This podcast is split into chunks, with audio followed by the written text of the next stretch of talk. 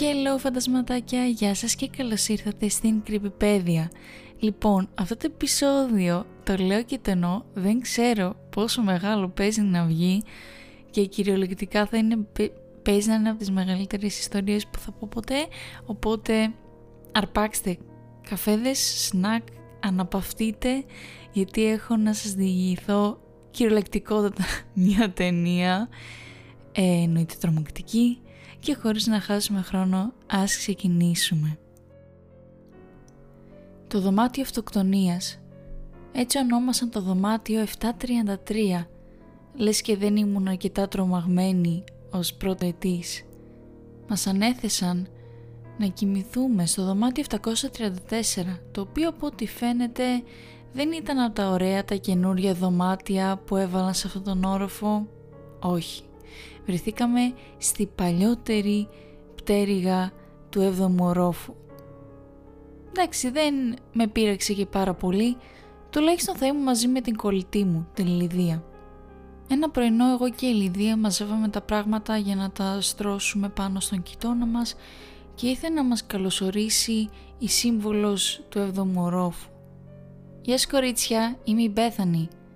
Θα είμαι σύμβουλος για φέτος έτσι κι αλλιώς ξέρω ότι το δωμάτιό σας δεν είναι και τόσο καινούριο όσο η νότια πτέρυγα του ορόφου, αλλά πιστέψτε με υπάρχει πολλή ιστορία εδώ. Αυτό το κτίριο είναι σχεδόν 60 ετών. Ναι, το βλέπω, είπε κοιτάζοντας τριγύρω. Τα δωμάτια είναι πολύ μικρά. Ε, λοιπόν, οι άνθρωποι ήταν πιο μικροκαμωμένοι τη δεκαετία του 50, είπε η Μπέθ. Λοιπόν, είπα, το γωνιακό δωμάτιο δίπλα μας, το 733 σωστά, φαίνεται πολύ μεγαλύτερο από το δωμάτιό μας. Υπάρχει κάποιος που μένει εκεί, θα μπορούσαμε μήπως να... Όχι, δεν θες να μείνεις σε αυτό το δωμάτιο, με διέκοψε η Μπέθ. Υπήρχαν δύο αυτοκτονίες εκεί. Ο ένας κρεμάστηκε και ο άλλος πήδηξε από το παράθυρο αν θυμάμαι σωστά δεν αναθέτουν σε κανέναν αυτό το δωμάτιο. Ουφ, τέλος πάντων, θα ήθελα απλώς να σας υπενθυμίσω ότι αυτός ο όροφος είναι μόνο κοριτσιών και ότι δεν επιτρέπονται τα αγόρια μετά τις 11. Πριν μπορέσουμε καν να τις απαντήσουμε, η Μπεθ χτύπησε τα χέρια της και είπε «Χάρηκα για την όρμια» και έφυγε έξω από το δωμάτιο. «Την μισό», είπε η Λίδια. «Θα την λέω ευλαμμένη Μπεθ. Λίδια, σοβαρά τώρα. Αυτοκτονίες. Ωρε Σιμπέκα, χαλάρωσε. Κάθε πανεπιστήμιο έχει και μερικές αυτοκτονίες. Ναι, αλλά... Στο ίδιο δωμάτιο. Η Λίδια αναστέναξε. Πραγματικά ποιος νοιάζεται τώρα; Άλλωστε δεν είναι αυτό το δωμάτιό μας. Γύρισα για να κοιτάξω το μικρό παράθυρο στο δωμάτιό μας. Μπορείς τώρα να φανταστείς να πηγαίνεις μέσα σε αυτό το παράθυρο που είναι τόσο μικροσκοπικό και να πηδάς και θα ζούσες τουλάχιστον για 7 δευτερόλεπτα πριν χτυπήσεις το έδαφος. «Ρε συ Μπέκα δεν το βουλώνεις», το λέει η Λιδία κοιτώντας το παράθυρο. «OK, okay, OK, okay. αλλά σοβαρά τώρα, σκέψου το. Θα χρειαζόταν πολύ δύναμη θέλησης για να βγεις από αυτό το μικροσκοπικό παράθυρο. Ναι, αλλά θυμάσαι οι άνθρωποι ήταν προφανώς πολύ μικροκαμωμένοι τότε, μουρμούρισε η Λίδια καθώς έσπρωχνε το κρεβάτι της πιο μακριά από το παράθυρο.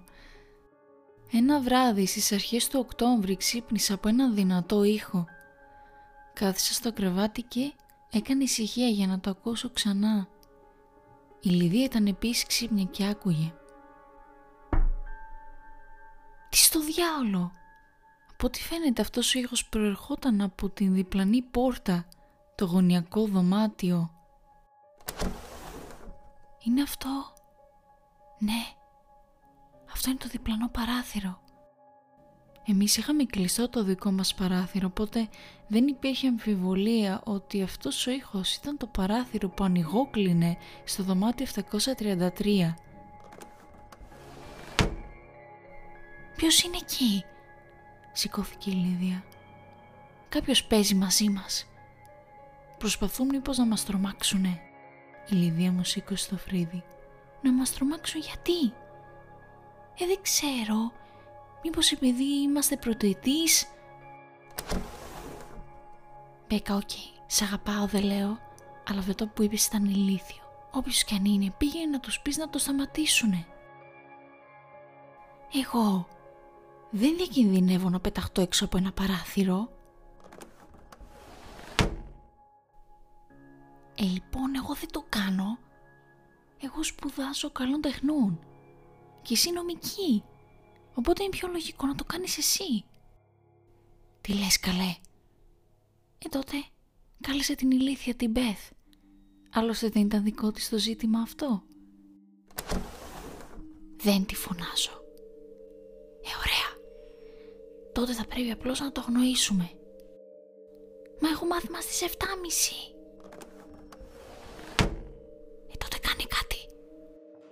Ουφ. Σηκώθηκα από το κρεβάτι και πετάχτηκα πηγαίνοντας στο δωμάτιο 733, το οποίο απλώς έλεγε αποθήκη.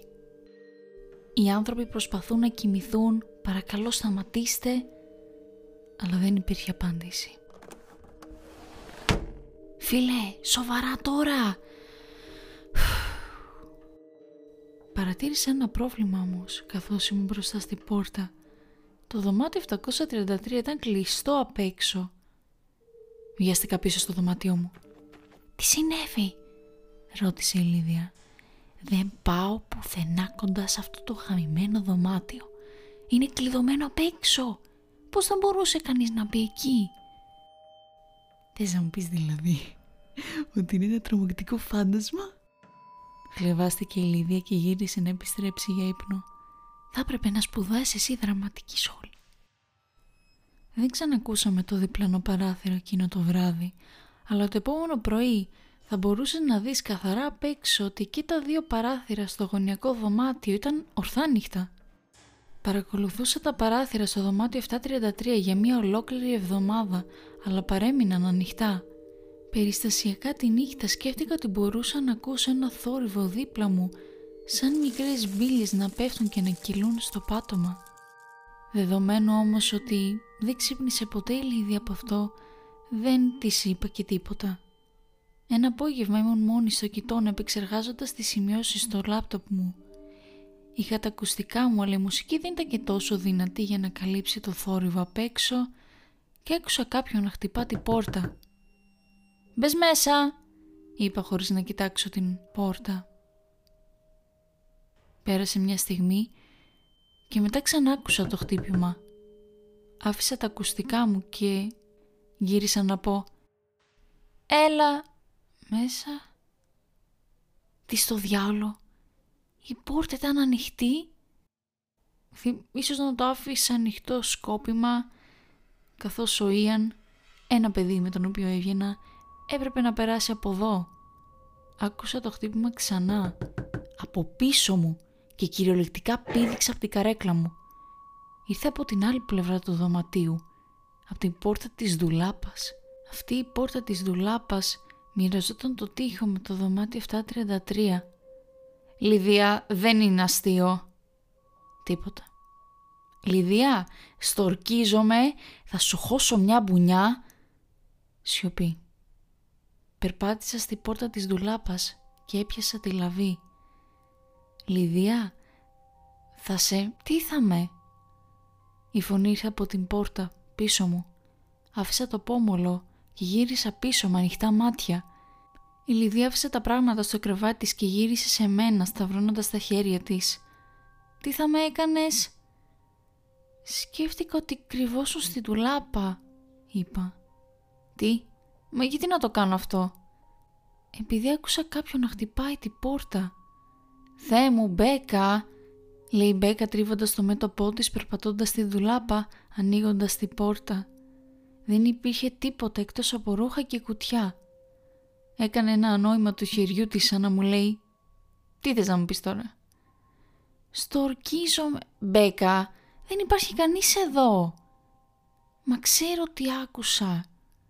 Κοιτάξαμε ένας στον άλλον, έως ότου έφτασε ο Ιαν. Αισθάνθηκε αμέσως την ένταση στο δωμάτιο. «Γεια σου κορίτσια, τι νέο υπάρχει» υπάρχει κάτι περίεργο που συμβαίνει σε αυτό το δωμάτιο δίπλα. Αλλά εντάξει, αυτό δεν είναι καινούρια νέα. Για ποιο δωμάτιο μιλάς, το 735 ή το άδειο; Το άδειο, τόνισε η Λίδια. Το 733. Ναι, δεν με εκπλήσει. Αυτό άλλωστε είναι το δωμάτιο αυτοκτονίας. Σωστά. Ακούσαμε για τους θανάτους, είπα καθώς καθόμουν στο δωμάτιο. Ναι, είναι πολύ σκάτα. Τρεις αυτοκτονίες όλες σε έναν κοιτώνα.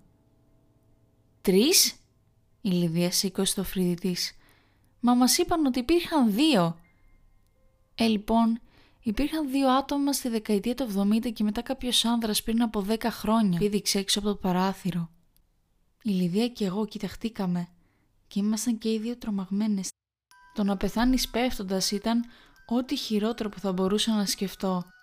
Θα παραδεχτώ ότι τρεις αυτοκτονίες στο ίδιο δωμάτιο είναι όντως πολύ περίεργο, είπε η Λιδία με απολογητικό τόνο.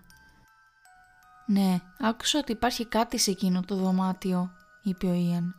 «Σαν τι» «Κανείς δεν ξέρει, αλλά κάθε χρόνο κάποιος έχει μια νέα θεωρία συνήθως γύρω από το Halloween και δημοσιεύεται στην εφημερίδα της Πανεπιστημίου Πολής.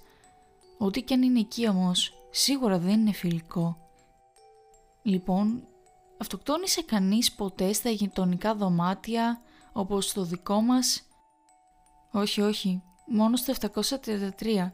Ειλικρινά με εξέπληξε όταν άκουσα ότι άνοιξαν τη βόρεια πτέρυγα φέτος. «Ξέρετε ότι θα μπορούσατε να ζητήσετε αλλαγή δωματίου, ε», είπε ο Ιαν. «Ναι, αλλά δεν θα μας κρατούσαν μαζί», είπε η Λίδια. «Η Μπέκα και εγώ είμαστε κολλητές εδώ και 15 χρόνια. Δεν μπορούμε να πάμε σε άλλα δωμάτια με άλλα άτομα». «Πρέπει λοιπόν να συνεχίσουμε να ζούμε εδώ δίπλα στο σατανά», κοίταξε ξανά την πόρτα της ντουλάπας. Η Λιδία σηκώθηκε. Ε, τουλάχιστον θα έχουμε μερικές ιστορίες να πούμε μετά την αποφύτιση. Δεν είναι αυτές οι ιστορίες που θέλω να πω. Λίγες μέρες αργότερα η Λιδία άρχισε να πιστεύει την ιστορία της δουλάπας μου. Ξυπνήσα στη μέση της νύχτας με τον ήχο κάποιον να ψιθυρίζει. Κοίταξα τη Λιδία που με κοιτούσε ήδη με μεγάλα μάτια. Άκουσα με προσοχή προσπαθώντας να ακούσω τι έλεγε η φωνή και από πού προερχόταν αλλά δεν μπορούσα να καταλάβω ούτε μια λέξη. Σηκώθηκα από το κρεβάτι μου και πήγα στη Λιδία. Το ψιθυριτό ήταν σίγουρα πιο δυνατό εκεί, διότι μοιραζόταν το τοίχο με το δωμάτιο 733 και προσπαθούσα να ακούσω καλύτερα. Τι στο καλό! Η Λιδία έσκυψε και έβαλε το αυτί της στον τοίχο. Οι ψήθυροι σταμάτησαν ξαφνικά και έσκυψα πιο κοντά. Ξαφνικά υπήρχε ένας δυνατός ήχος από την άλλη πλευρά. Η Λιδία κάλυψε αμέσως το αυτί της με πόνο. Κάποιος ήταν εκεί. Ξαφνικά, πιο θυμωμένη παρά φοβισμένη, άνοιξε ξανά την πόρτα μας και πήγα στο υποτιθέμενο άδειο δωμάτιο. Χτύπησα δυνατά την πόρτα χωρίς να με νοιάζει ποιος άλλος θα ξυπνούσε σε αυτό το σημείο. «Καλά μας κοροϊδεύεις», φώναξε στην πόρτα. «Αυτό δεν είναι αστείο. Βγες από το δωμάτιο, ηλίθιε. Σιωπή. Το πόμολο άρχισε να γυρίζει. Δεν περίμενα να συμβεί κάτι και αν περίμενα σίγουρα δεν ήταν αυτό. Πήγε όσο πιο μακριά από την πόρτα γινότανε. Όταν η λαβή γύρισε μέχρι κάτω, κάτι άρχισε να σμπρώχνει την πόρτα από την άλλη πλευρά. Η πόρτα έτρεξε, αλλά οι κλειδαριές το κράτησαν στη θέση του. Κράτησα την αναπνοή μου μέχρι να μειωθεί η πίεση και η λαβή επέστρεψε σιγά σιγά στη κανονική της θέση.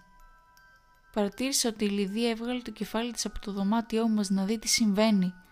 Σήκωσε τα χέρια της σαν να λέει «Τι συνέβη» «Κάποιος νομίζει ότι μας κάνει πλάκα», της απάντησα δυνατά.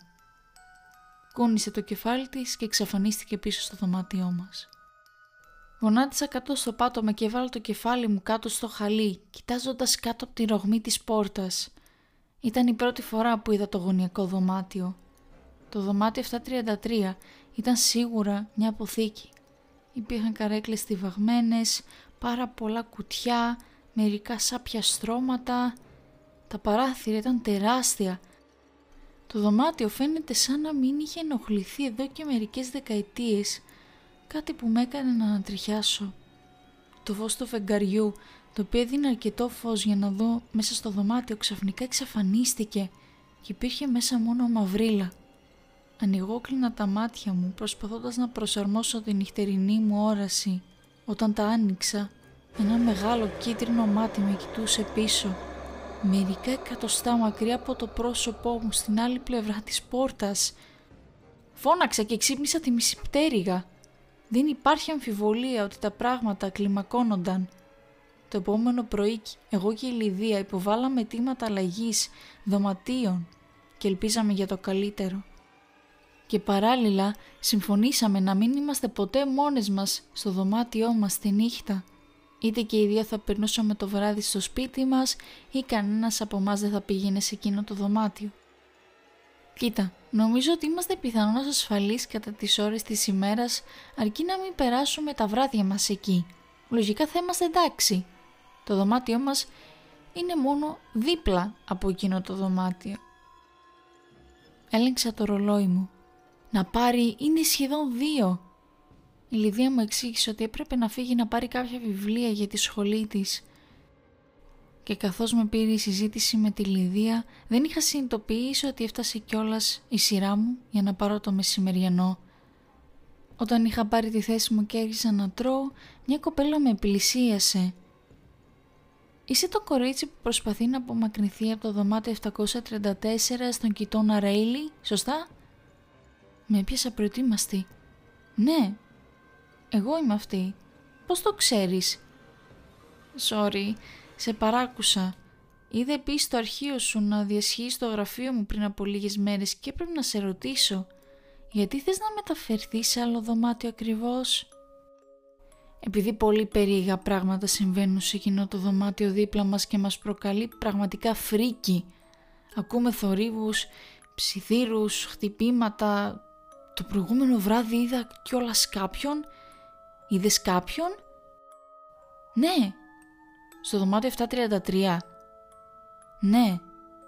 Κοίταξα κάτω από την πόρτα και σίγουρα υπήρχε κάποιος εκεί. Κοίτα, τα δωμάτια σας δεν είναι ακόμα έτοιμα, αλλά τα έχω βάλει να είναι στην προτεραιότητα. Προς το παρόν όμως θα είσαι στάσιμες.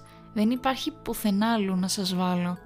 Είμαι η Άλης επί την ευκαιρία και κοίτα, έχω κάνει πολλή έρευνα για τις αυτοκτονίες εκείνου του δωματίου και νομίζω ότι μπορώ να σε βοηθήσω ή τουλάχιστον να σου πω μερικές παραπάνω πληροφορίες. Αλήθεια, ρώτησα διστακτικά. Απολύτως. Είμαι στον κοιτώνα Taylor, δωμάτιο 310. Θα επιστρέψω στον κοιτώνα μου κατά τις 4. Άρα θα σε δω σίγουρα στις 4. Ναι, τέλεια, είπε η Alice και χαμογέλασε. Όταν βρεθήκαμε της είπα και την ιστορία μας και όταν τελείωσα γέρνει πίσω στη καρέκλα της και να στενάζει βαθιά. Δεν μπορώ να το πιστέψω. Πάντα άκουγα φήμες αλλά ειλικρινά αμφιβάλλω ότι ήταν αλήθεια. Και πώς είναι τώρα τα πράγματα όταν είστε εκεί; Ε, δεν είμαστε ποτέ εκεί τα βράδια, αλλά κατά τη διάρκεια της μέρας ακούμε ξυσίματα στον τοίχο, κάτι ψιθύριους μερικές φορές, ακόμα και το παράθυρο να ανοίγει και να κλείνει την ώρα της μέρας. Φαντάσου το, όμως κάθε φορά που κοιτάζω τα παράθυρα στο 733 είναι ανοιχτά. Η άλλη σκούνησε το κεφάλι της. Λοιπόν, πιστεύω ότι δεν κινδυνεύεις, διότι είστε ακριβώς στο δίπλα δωμάτιο και όχι στο ίδιο, απλά πρέπει να μείνετε έξω από το δωμάτιο 733. Σίγουρα. Αστιεύεσαι. Ποτέ δεν θα πήγαινε εκεί. Είμαι σίγουρη ότι το πιστεύεις αυτό, αλλά ό,τι και αν είναι εκείνο το πράγμα, είναι δύσκολος, μπορεί να σε χειριστεί, να πει ψέματα και είναι πιο έξυπνο από εσένα. Τι νομίζεις ότι μπορεί να είναι, ρώτησα. Κάτι πολύ παλιό και πολύ πολύ κακό. Αλλά πρέπει να είσαι προετοιμασμένη διότι μπορεί να έρθει μια στιγμή που πρέπει να λάβεις την απόφαση για το αν πρέπει να μπει σε εκείνο το δωμάτιο. Επειδή αυτό που αντιμετωπίζετε έχει ήδη σκοτώσει πέντε άτομα. Πέντε; Μα νόμιζα ότι ήταν τρία. Ναι, λοιπόν κοίτα. Δεν έχουν κάνει όλοι το επίπεδο έρευνας που κάνω εγώ, διότι πρώτα υπήρχε η Έλεν το 1961, η οποία πήδηξε έξω από το παράθυρο. Ήταν η πρώτη. Μετά ήταν ο Ταντ Collinsworth το 1968, ο οποίος και αυτός πήδηξε. Ήταν η Μαρίσα το 1975 που κρεμάστηκε, ο Έριν το 1979 που πήδηξε και ο Έρικ το 1992 που και αυτός κρεμάστηκε. «Και τι θέλει» ρώτησα. Η Άλις ανασήκωσε τους ώμους της. «Χάος, θάνατος, ψυχές, ποιος ξέρει. Κανείς δεν ξέρει καν τι είναι. Το μόνο που ξέρουμε είναι ότι είναι δεσμευμένο σε αυτό το δωμάτιο, αν και φαίνεται να μην είναι και τόσο αληθές. Γνωρίζουμε ότι όλοι όσοι πέθαναν εκεί ήταν μόνοι τους εκείνη τη στιγμή και ξέρουμε ότι αυτό το πράγμα είναι απατεώνας. «Γιατί νομίζω ότι τα θύματα το κάνουν αυτό» ρώτησα ήσυχα. Το μόνο που ξέρω είναι ότι όλες οι αυτοκτονίες βρέθηκαν με εικόνες ή γραπτά που θεωρούνταν ανίποντα εκείνη την εποχή, διότι περίχαν φρικτά άσχημα πράγματα που θα σε έκαναν άρρωστο ακόμα και να τα διαβάσει ή να τα δεις. Και αυτοί δηλαδή τα έκαναν, αυτοί έγραψαν τα πράγματα, τα τράβηξαν φωτογραφία πριν να πεθάνουν. Ναι, ό,τι υπάρχει σε αυτό το δωμάτιο τους έκανε τρελούς. Αυτό είναι πολύ τρομακτικό. Σκέφτηκες μήπως να φέρεις κάποιον να ευλογήσει το δωμάτιο; Θεέ μου, μιλάς για εξορκισμό δηλαδή τώρα; Μια λύκια να σηκώνει τους ώμους της. Ίσως η φήμη στη δεκαετία του 70 ήταν ότι όλα ξεκίνησαν με ένα επιτραπέζιο παιχνίδι Ιτζα που πήγε στραβά. Όπως και να έχει, είναι απλώς μια φήμη. Το μόνο άτομο στη Πανεπιστημιούπολη που θα ήξερε πάνω σε αυτά είναι ο Τόμου Μόεν. Έχω προσπαθήσει να του μιλήσω, αλλά αρνείται να με δει. Θες να μου πεις ότι ήταν εδώ το 1961? Ναι, πρέπει να του μιλήσουμε. Πρέπει να ξέρω τι συμβαίνει ή αλλιώς δεν θα μπορέσω να ζήσω το υπόλοιπο της ζωής μου ως ένα νορμαλ άτομο, είπα.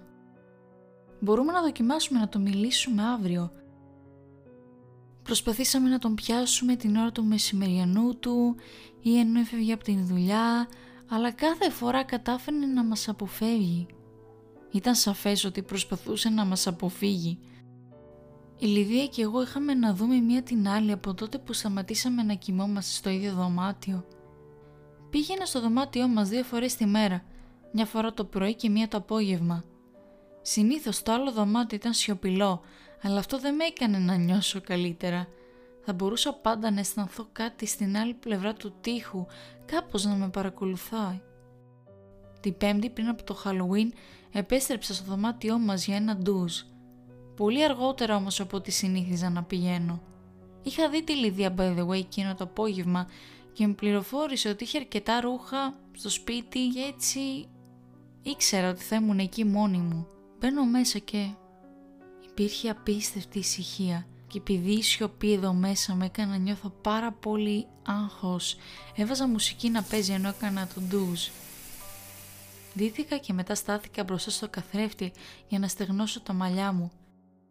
Γύρισα το κεφάλι μου και έκανα τα μαλλιά μου ανάποδα για να προσπαθήσω να δώσω λίγο όγκο και όταν γύρισα το κεφάλι μου προς τα πάνω παρατήρησα τη σιωπή που υπήρχε αλλά δεν ήταν το μόνο που παρατήρησα.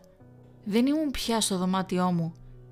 Πίσω από εμένα που εικονιζόταν τα σκονισμένα κλινοσκεπάσματα και τα μεγάλα παράθυρα του δωματίου 733, γύρισα πανικοβλημένη για να διαπιστώσω ότι ήμουν όντως στο δωμάτιό μου. Αλλά όταν κοίταξα πίσω στο καθρέφτη, έβλεπα το δωμάτιο 733 να αντανακλά Ένιωσα μια μικρή κίνηση από πίσω μου και ήταν ό,τι χρειάστηκε για να με κάνει να τρέξω. Πήρα το πορτοφόλι μου και το τηλέφωνό μου και έφυγα κλείνοντας δυνατά την πόρτα από πίσω μου. Καθώς πήγαινα στο σανσέρ κάλεσα την άλλη. «Δεν μπορώ να το κάνω πια. Δεν μπορώ να επιστρέψω ξανά σε αυτό το δωμάτιο. Δεν μπορώ ποτέ να ξαναεπιστρέψω». «Τι συνέβη» Της είπα. Θεέ μου, και τι θα κάνεις τώρα, ρώτησε. Πρέπει να μιλήσω με κάποιον που ξέρει τι συνέβη εκεί. Είναι ο Τόμ Όεν το μόνο άτομο που γνωρίζουμε ότι ήταν εδώ το 61. Είναι ο μόνος για τον οποίο ξέρω. Ίσως μπορούμε να περάσουμε από εκεί αύριο το πρωί. Εντάξει. Έχω ένα μάθημα σε 7.30 αλλά αν είναι θα το αφήσω. Ωραία, τα λέμε τότε. Δεν είμαι πολύ του πάρτι, αλλά ήμουν πολύ χαρούμενη που πήγα σε ένα πάρτι εκείνο το βράδυ. Γύρω στα μεσάνυχτα βγήκα να τσεκάρω το κινητό μου και από ό,τι φαίνεται είχα ένα φωνητικό μήνυμα από τη Λιδία από τις 11 το βράδυ. Γεια Μπέκα, άκου, είχα μια τεράστια μάχη με τον Μάικ. Αυτός από ό,τι φαίνεται θα πήγαινε το Halloween με τους φίλους του να περάσουν τη νύχτα στο δωμάτιο αυτοκτονίας. Ξέρει τι συμβαίνει και εξακολουθεί να θέλει να το κάνει αυτό. Και τώρα προσπαθεί να με πείσει ότι η ομάδα Σίγμα είναι πίσω από όλα αυτά τα πράγματα που συμβαίνουν στο δωμάτιο 733. Δεν μπορώ. Πάτησα και έκλεισα το τηλέφωνο μου και το ρίξα στη τσάντα μου.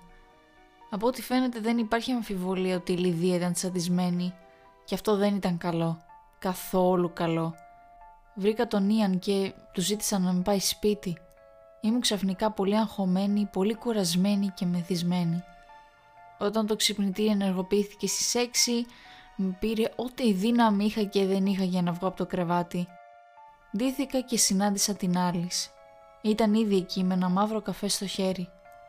Σκέφτηκα ότι θα το χρειαζόσουν αυτό, γέλασε. Λοιπόν, αν το νόημα αυτού του πλάσματος είναι να σε κάνει να μπεις και να σε προκαλέσει να μπεις στο δωμάτιο 733 και εκεί πέρα να μην έχει πατήσει άνθρωπος για δεκαετίες, μπορείς να φανταστείς άραγε πόσο πεινασμένο είναι αυτό το πράγμα, είπε η άλλη. Πιστεύεις ότι κινδυνεύουν πραγματικά, ρώτησα καθώς καθόμουν στα σκαλιά. Ναι, στην πραγματικότητα το μόνο πράγμα που έχουν για αυτούς είναι ότι όλα αυτά τα θύματα ήταν μόνοι τους στη στιγμή του θανάτου τους. Άρα θα είναι λιγότερο δυνατό με όλους εκεί; Θεωρητικά θα ξέραμε πολύ περισσότερα αν ξέραμε τι ήταν και δεν μπορούμε να ξέρουμε τι είναι χωρίς να γνωρίζουμε και το πώς έφτασε εδώ και γι' αυτό χρειαζόμαστε τον Μόεν.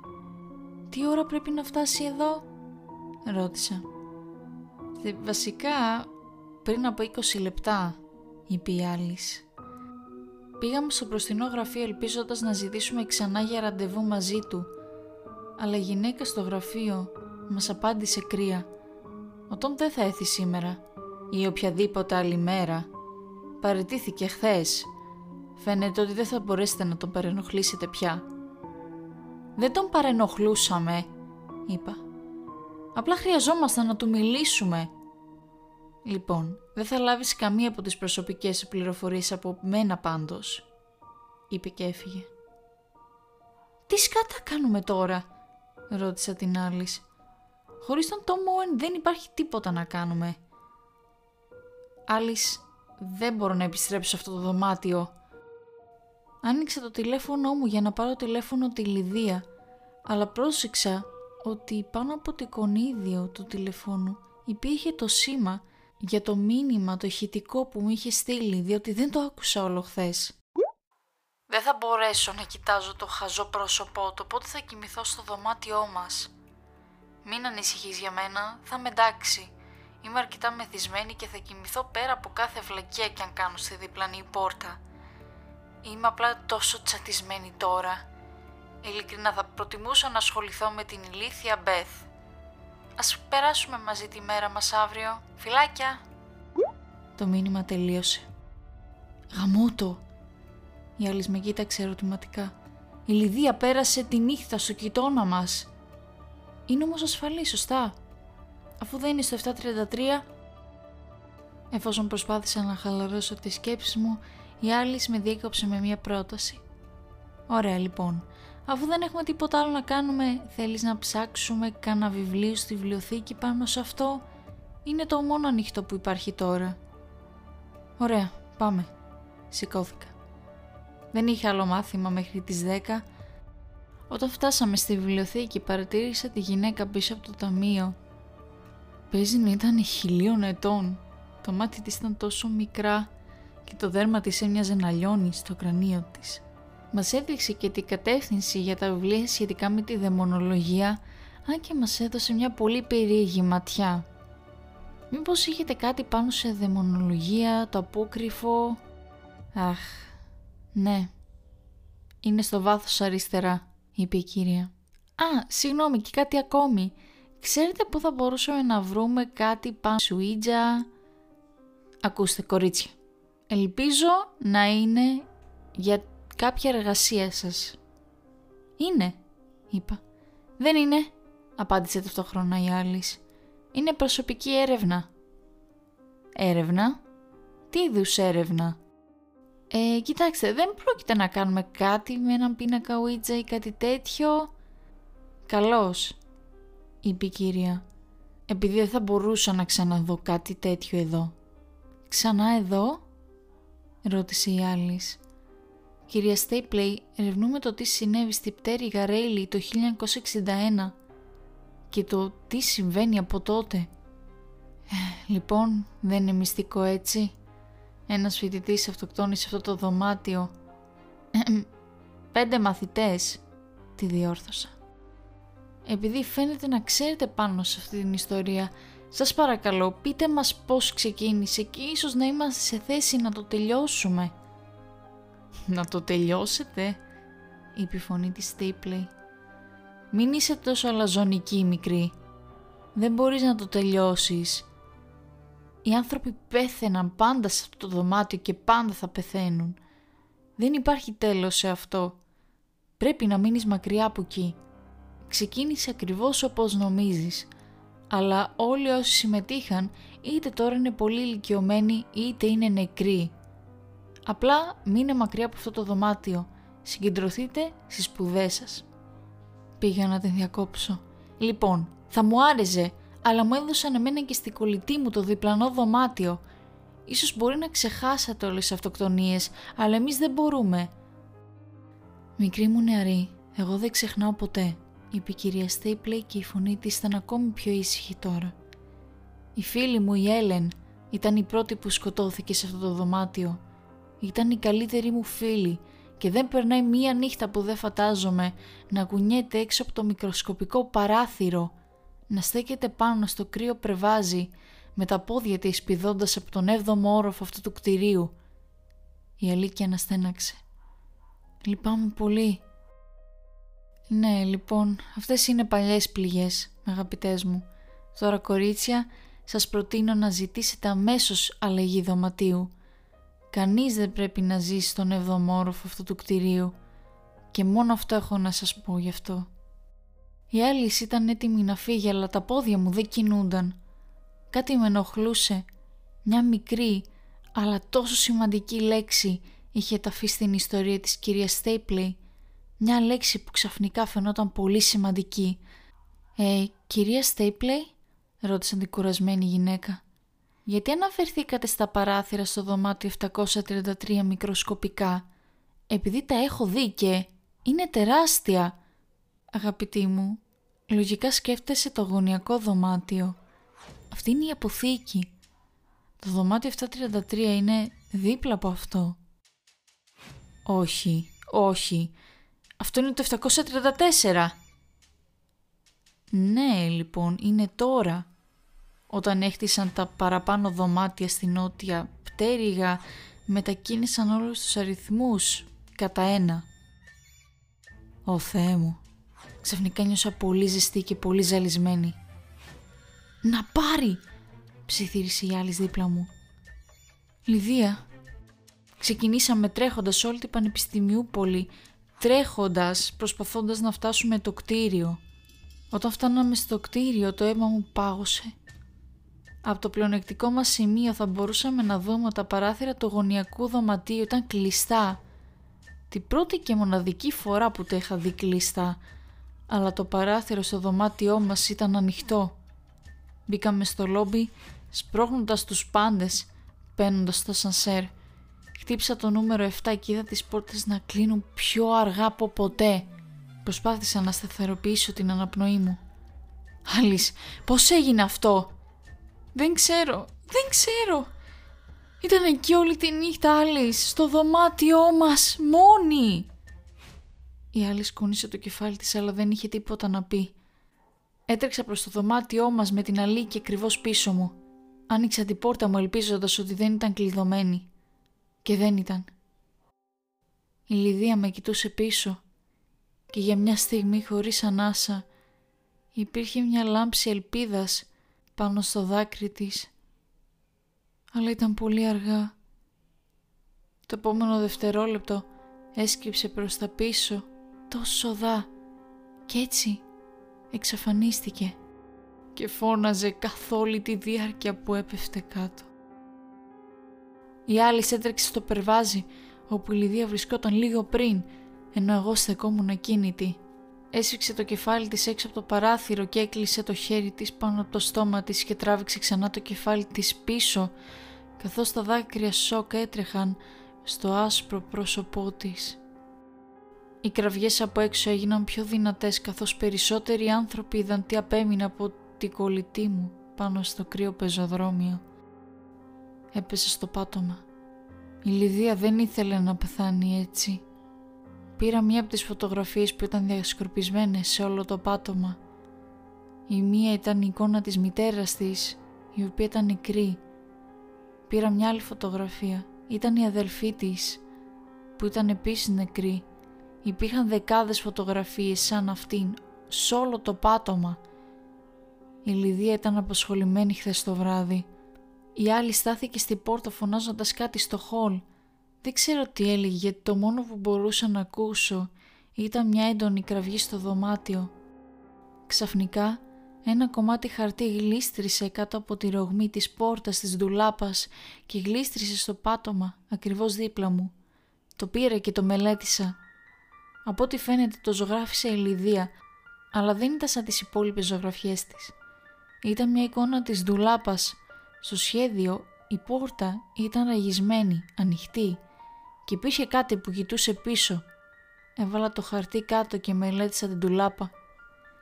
Η πόρτα ήταν ανοιχτή ακριβώς όπως στην εικόνα. Γύρισα τα μάτια μου και προσπάθησα να δω μέσα. Και ακριβώς όπως άρχισα να ξεχωρίζω τις γραμμές ενός προσώπου κοιτάζοντάς με, η άλλη με τράβηξε. «Πρέπει να φύγουμε από εδώ!» Ποτέ δεν επέστρεψα σε αυτό το δωμάτιο. Οι γονείς μου μετέφεραν τα πράγματα και πέρασα το υπόλοιπο εξάμεινο σε ένα διαμέρισμα εκτός του πανεπιστημίου. Κάθε βράδυ ονειρεύομαι τη Λιδία να τραβά τον εαυτό της μέσα από αυτό το μικρό παράθυρο, να γυρίζει στο κρύο περβάζι, να σηκώνεται και να γνωρίζει ότι δεν υπάρχει τίποτα ανάμεσα στο σώμα της και στην τρομακτική άβυσο μπροστά της. Βλέπω τον τυφλό τρόμο να διασχίζει τα χαρακτηριστικά της. Ακούω την καρδιά της να χτυπάει άγρια, προσπαθώντας απεγνωσμένα να αγωνιστεί σε κάθε ρυθμό της ζωής που έπρεπε να ζήσει και γνωρίζοντας ότι έχει μόνο λίγα δευτερόλεπτα.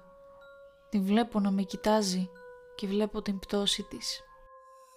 Έχουν περάσει 9 χρόνια από εκείνη τη νύχτα και κάθε φθινοπορεινό εξάμεινο για 9 χρόνια καλούσα το πανεπιστήμιο για να δω ποιοι κοιτώνε ήταν ανοιχτοί για τους νέους φοιτητές. Η πτέρυγα Ρέιλι ήταν πάντα ανοιχτή.